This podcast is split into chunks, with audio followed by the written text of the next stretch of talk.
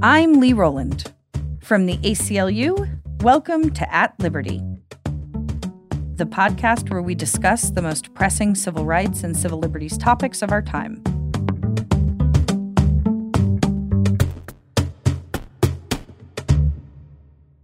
The midterm elections are over and will likely be remembered for high turnout and the end of one party control of Congress. But one particular result stands out Florida's ballot question number four. In a historic change, Floridians voted to amend their state constitution to restore voting rights to most people convicted of felonies once they've completed their full sentences. As a constitutional amendment, question four needed over 60% of Florida's vote to pass, and it sailed over that high margin. It's hard to overstate just how consequential this result is. In fact, it marks the largest single expansion of voting rights since the 26th Amendment lowered the voting age to 18 in 1971. Until yesterday, Florida was one of the few states where residents who had committed a single felony were disenfranchised for life. That means that before last night, one in 10 adults in the state couldn't vote. Close to one in three black men couldn't vote. The passage of Amendment 4 has given the right to vote back to over 1.4 million Floridians who will now be able to reclaim their place in our civic life. To mark this occasion, we're replaying an earlier episode of At Liberty where we explored the history of felony disenfranchisement and spoke with one of the leaders of this historic effort in Florida, Desmond Meade. The 14th Amendment to the United States Constitution is perhaps most famous for promising equal protection of the laws to everyone in America. It was passed right after the Civil War and it ended legal slavery in the United States. It also grants citizens the right to vote, but not every citizen gets that right. Right now, millions of Americans aren't allowed to vote because they have a felony criminal record. That's called felony disenfranchisement. And because a huge number of Americans go through the criminal justice system, it affects a lot of people. Different states have different rules about it. And of all the states, Florida's might be the harshest. 1.6 million Floridians are deprived of their right to vote. One of those people is Desmond Meade, one of the leading voices behind a ballot measure this year that will allow Floridians to weigh in on felony disenfranchisement. But first, we're talking to this guy. Dale, the first thing which we'll literally just use to introduce you okay. is, you know, whatever you'd want your quick nugget to be sure. when, when you come onto the show. Oh, now? Yeah. I mean, or you can wait five seconds, really yeah. psych yourself up for it. Okay. I'm Dale Ho. I'm the director of the ACLU Voting Rights Project. We brought Dale in to help us understand the history and scope of voter disenfranchisement and why, despite that history, he thinks we're making progress so on Dale, this particular issue. What, what does the word disenfranchisement actually mean? It just means having your voting rights taken away from you. The term felony disenfranchisement means if you've been convicted of a felony, you're going to lose your voting rights in most states for some period of time, in some states forever. Why do states get to decide that? Where where do where does the state's power come from sure. to uh, create this kind of disenfranchisement rule? Well, at a very basic level, the states themselves are each empowered by the Constitution to set their own qualifications for voting. Um, the 14th Amendment to the U.S. Constitution also references felony disenfranchisement and is often cited as a source of state authority to remove people's voting rights on that basis. Brief U.S. history refresher. After the Civil War, America had a period called Reconstruction. Congress passed three new amendments to the Constitution the 13th, 14th, and 15th Amendments. Together, they're called the Reconstruction Amendments. The 14th Amendment, the one Dale just cited, promises everyone in America equal protection under the law, including former slaves. States that had allowed slavery had to support the Reconstruction Amendments if they wanted to rejoin Congress after the war. But as Dale mentioned, in addition to equal protection, the 14th Amendment also specifically allows felony disenfranchisement, which has always felt I'm also a lawyer. Often, when I hear about the 14th Amendment, it's because that amendment has language in it um, promising the equal protection of the laws. Right. H- how can felony disenfranchisement as a concept actually appear in the very same constitutional amendment where we promise people we'll treat them equally? It's a little strange, um, but it's also not that strange at, at a, uh, on one level. In some ways, you know, the 14th Amendment is there to guarantee equal rights of citizenship to people who were formerly enslaved. And it almost, in some ways, sets up a contrast, right? Um, they're going to have rights, but of course, people who commit crimes can still be subject to certain penalties, like having their voting rights stripped from them. I mean, the 14th Amendment does embody our, I think, our nation's highest ideals about uh, equality um, and fair treatment for all people, regardless of who you are. The framers of the Reconstruction Amendments, although they had very deep commitments to ideals of equality, had very specific views about voting, which don't really comport with a more modern sensibility about what equality actually requires. So it's not just felony disenfranchisement, but the framers of the Reconstruction Amendments didn't generally have problems with poll taxes, didn't generally have problems with literacy tests. Can you bring us to today? What what do dis, you know felony disenfranchisement rules look like across the country? Give us a kind of current snapshot. Sure. So the current snapshot of the laws is this. There are 6.1 million people in this country who cannot vote because of a criminal conviction. Um, that's a lot of people, more people than in the state of Wisconsin. Wow. So it has a very, very significant effect on our democracy um, in terms of excluding millions of otherwise eligible Americans from participating. There are also huge racial disparities. Um, about 2% of Americans overall can't vote because of a felony conviction. Um, for African Americans, it's closer to 8%. So African Americans overall nationwide suffer a disenfranchisement rate about four times that of Americans as a whole. Do you see the arc and history of felony disenfranchisement in part or in whole as a story about race? In this country, that's largely the case. These laws weren't as widespread and they weren't as severe until after the Civil War, after Reconstruction, after voting rights had been granted to African American men, that you see these laws kind of, you know, um, sprouting up like mushrooms and in more severe forms and in also very strange forms that really, I think, make clear how they were targeted specifically at African Americans. So in Mississippi, for example, the list of crimes for which you could be disenfranchised was specifically tailored to those offenses that were thought to be committed more frequently by former slaves. So, just one example larceny was a, an offense that was disenfranchising. You commit larceny, you can't vote for the rest of your life. And what's larceny? Larceny, stealing. A... Sorry. Okay. So, you steal something. Right. Right. Um, homicide, murder, not a disenfranchising offense. So, if you go to someone else's farm and you kill the farmer, um, you can vote tomorrow, right? But if you go to someone else's farm and you steal that person's chicken, you can't vote. We have this very, I think, pat understanding of voting rights in this country that at the founding, you know, it was rich white men who could vote, and then slowly over time, the laws just get more and more liberal. In terms of the overall arc, that's true, but that very simplistic story misses a lot of the progress, followed by retrenchment, followed by progress, followed by retrenchment. I mean, at the founding, um, women who met the property requirement could vote in New Jersey. African Americans who were free and also met whatever other states' requirements um, could vote in a number of states, including North Carolina, which was a slave state, which is pretty remarkable. It is. If you think about that. That progress got wiped away. After the Civil War, there was some progress, and then that got wiped away with poll taxes, felony disenfranchisement laws, and literacy tests. With the Voting Rights Act in 1965, we had about a 50 year period of expansion of voting rights, but really starting after the election of Barack Obama, we started to see a big, big pushback.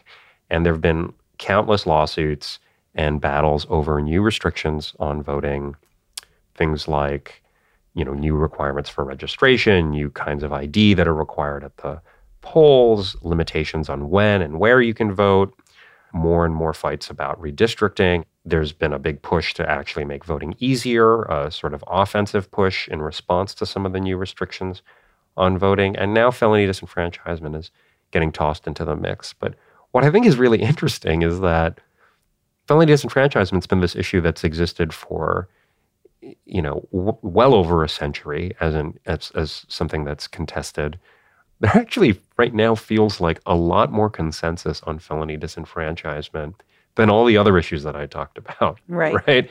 There's actually on this issue that was so controversial 10 years ago, I feel like today there is with there now that there is more of a bipartisan consensus about the need for criminal justice reform, a, a sense that punishments have to end at some point, that uh, people shouldn't be excommunicated um, for life, that people return to society, and we need to do the best that we can to in- reintegrate folks into society, including giving them a stake in civil society, um, which means um, having the right to vote.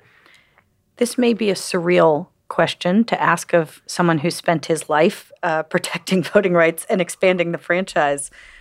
But why is it important to have people with criminal convictions participating in elections? Well, that kind of begs big questions about why do we have elections and why do elections matter? I mean, some people think that we only want the best voters participating, however they might define that. Only the and best people. Well, I mean, you know, there is one theory that, you know, what an election is supposed to do is you get the, the sort of best people together to make some decisions and then choose from among them who is going to lead. And it's, you know, the same kind of thinking that gave us things like poll taxes and literacy tests, right? We want to exclude certain people from society who aren't qualified to be making decisions. That's one idea behind elections. And you can see how felony disenfranchisement might sit kind of comfortably in that conception of what it is that we're trying to do.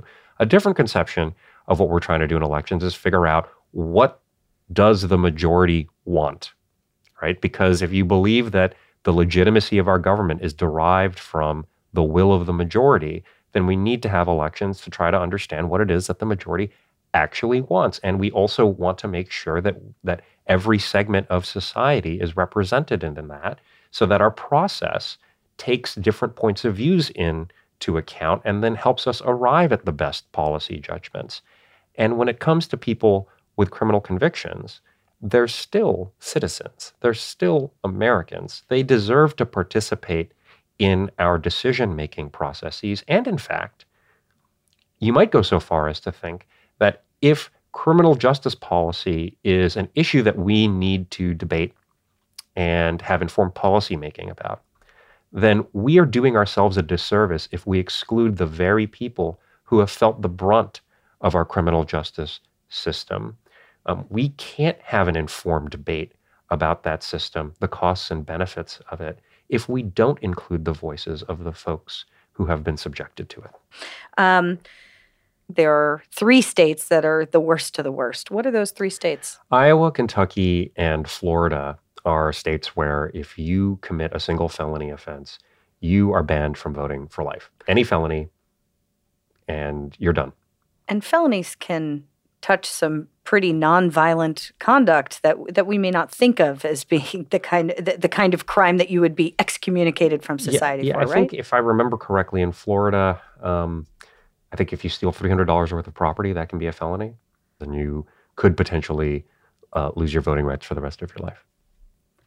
How how does Florida compare to other states um, in, mm. in, its voter disenfranchisement? I mean, rules? it's by far the Florida is by far the worst state. Um, I mentioned earlier, 6.1 million Americans can't vote because of a criminal conviction. Um, over a quarter of those people live in a single state, Florida. 1.6 million people in Florida can't vote. And, you know, from our perspective, you know, electoral outcomes aren't really what's the issue here. The issue is whether or not every member of our society can participate in uh, electing our leaders and participate in our civic discourse. But I will say that Florida is a state that is uh, always contested electorally between the two parties. And if you think about it, you know, uh, having 1.6 million people unable to vote in that state is a significant thing.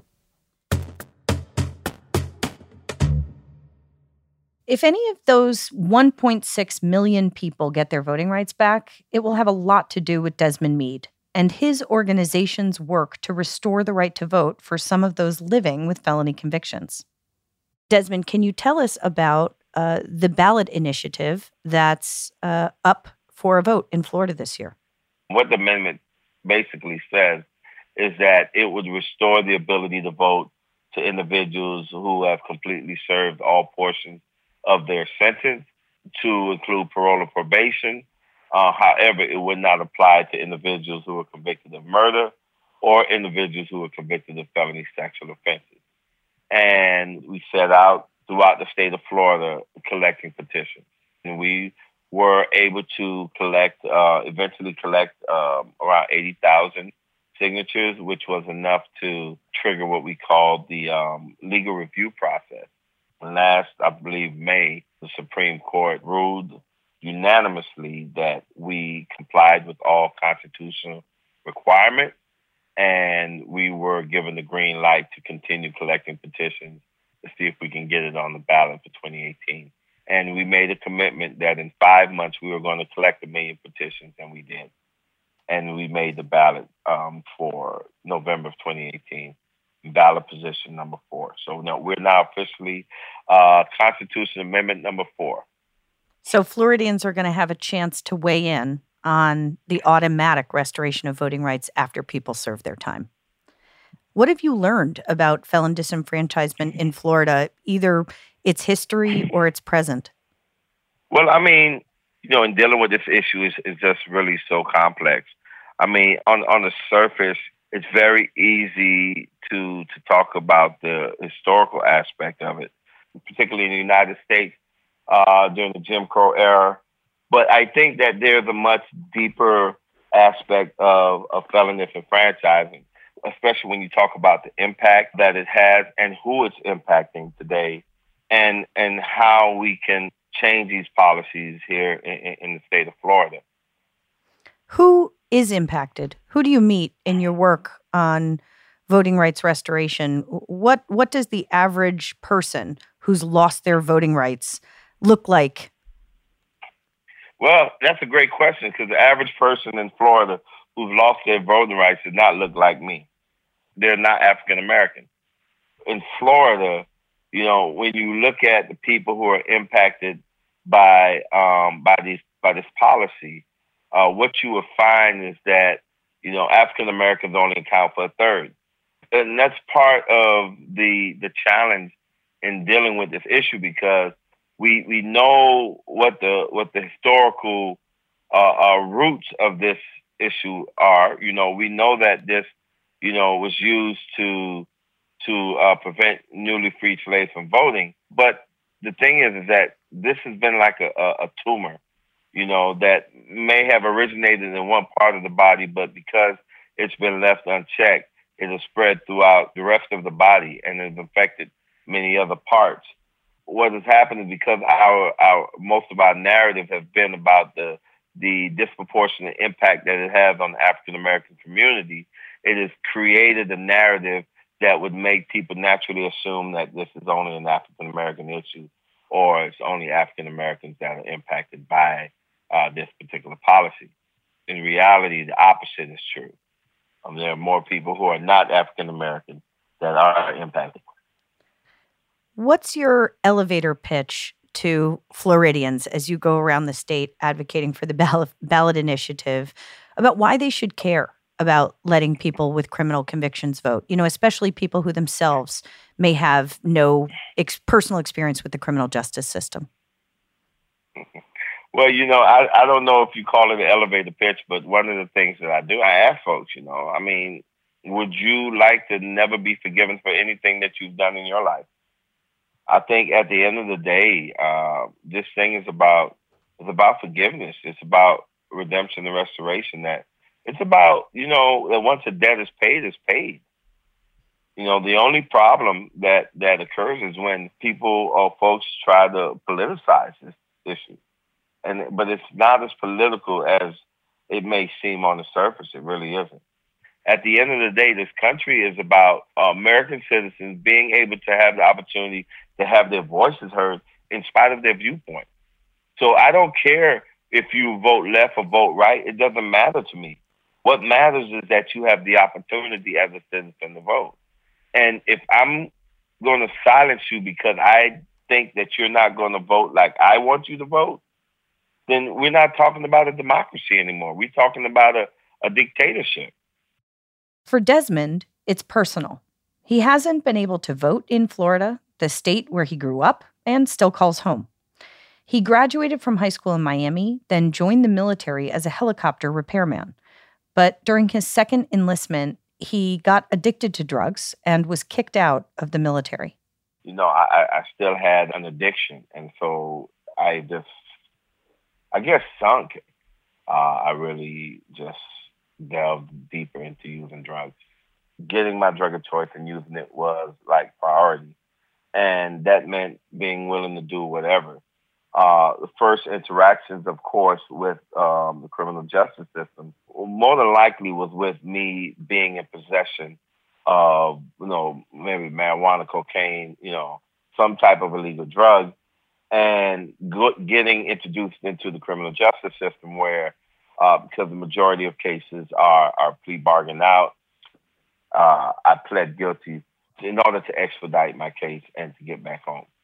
And so that's what I did in Florida, a felony conviction has the consequence of losing your voting rights. When when you were talking to your attorneys, when you were, you know, in a hurry to get back out on the streets and use, were you aware that pleading guilty to a felony meant that you might not be able to vote again? Those type of discussions was not prevalent during the time that I was going through the criminal justice system. And as a person who's an addict, you just want to get out back. You want to get back out to the streets so you can continue using your drugs. Um, at the time, I was homeless, still had the drug problem, and and I didn't see any need to keep going on with my life.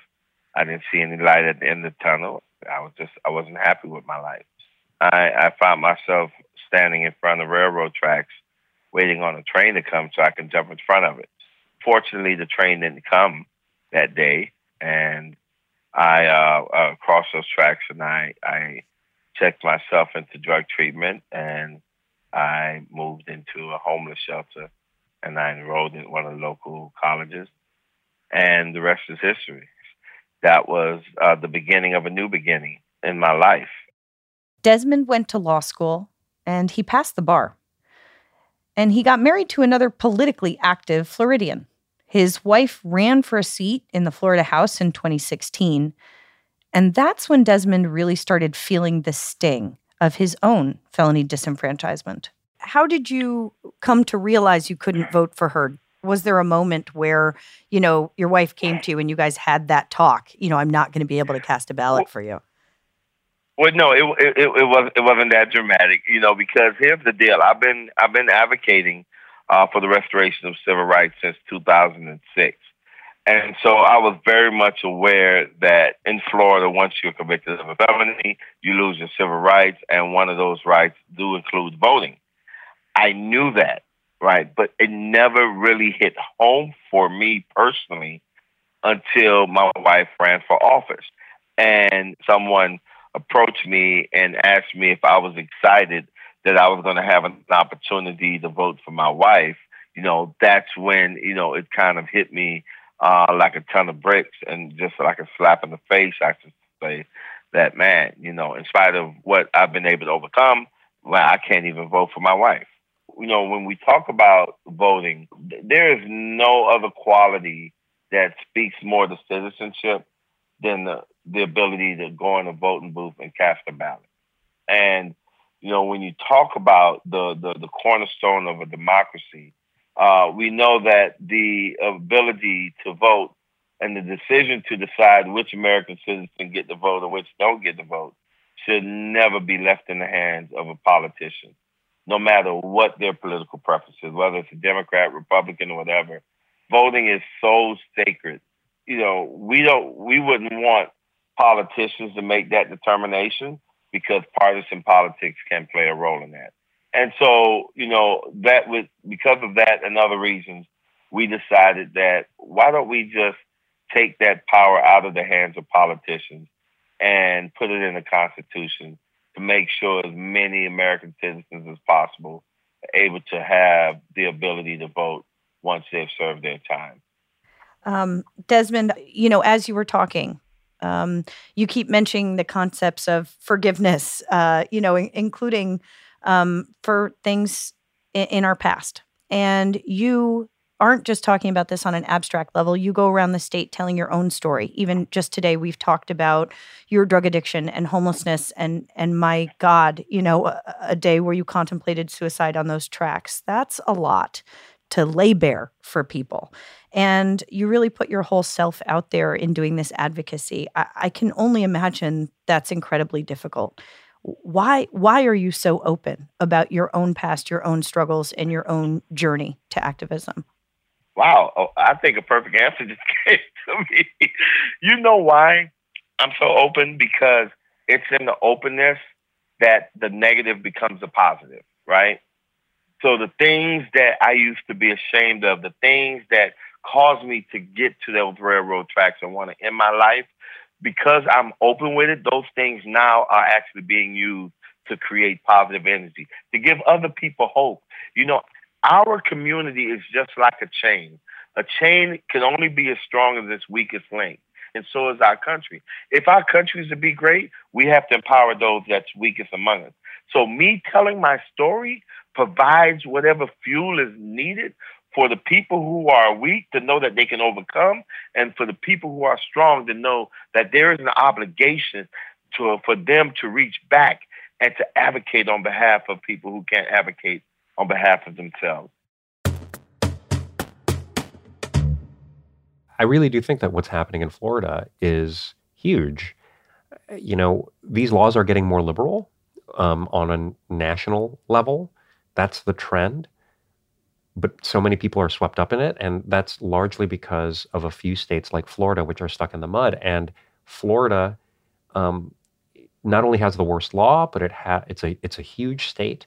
So it has the most disenfranchised people of any state in the country. And if Florida moves, then I really think that the rest of the states could fall like dominoes after that. It's, it's, it's that significant.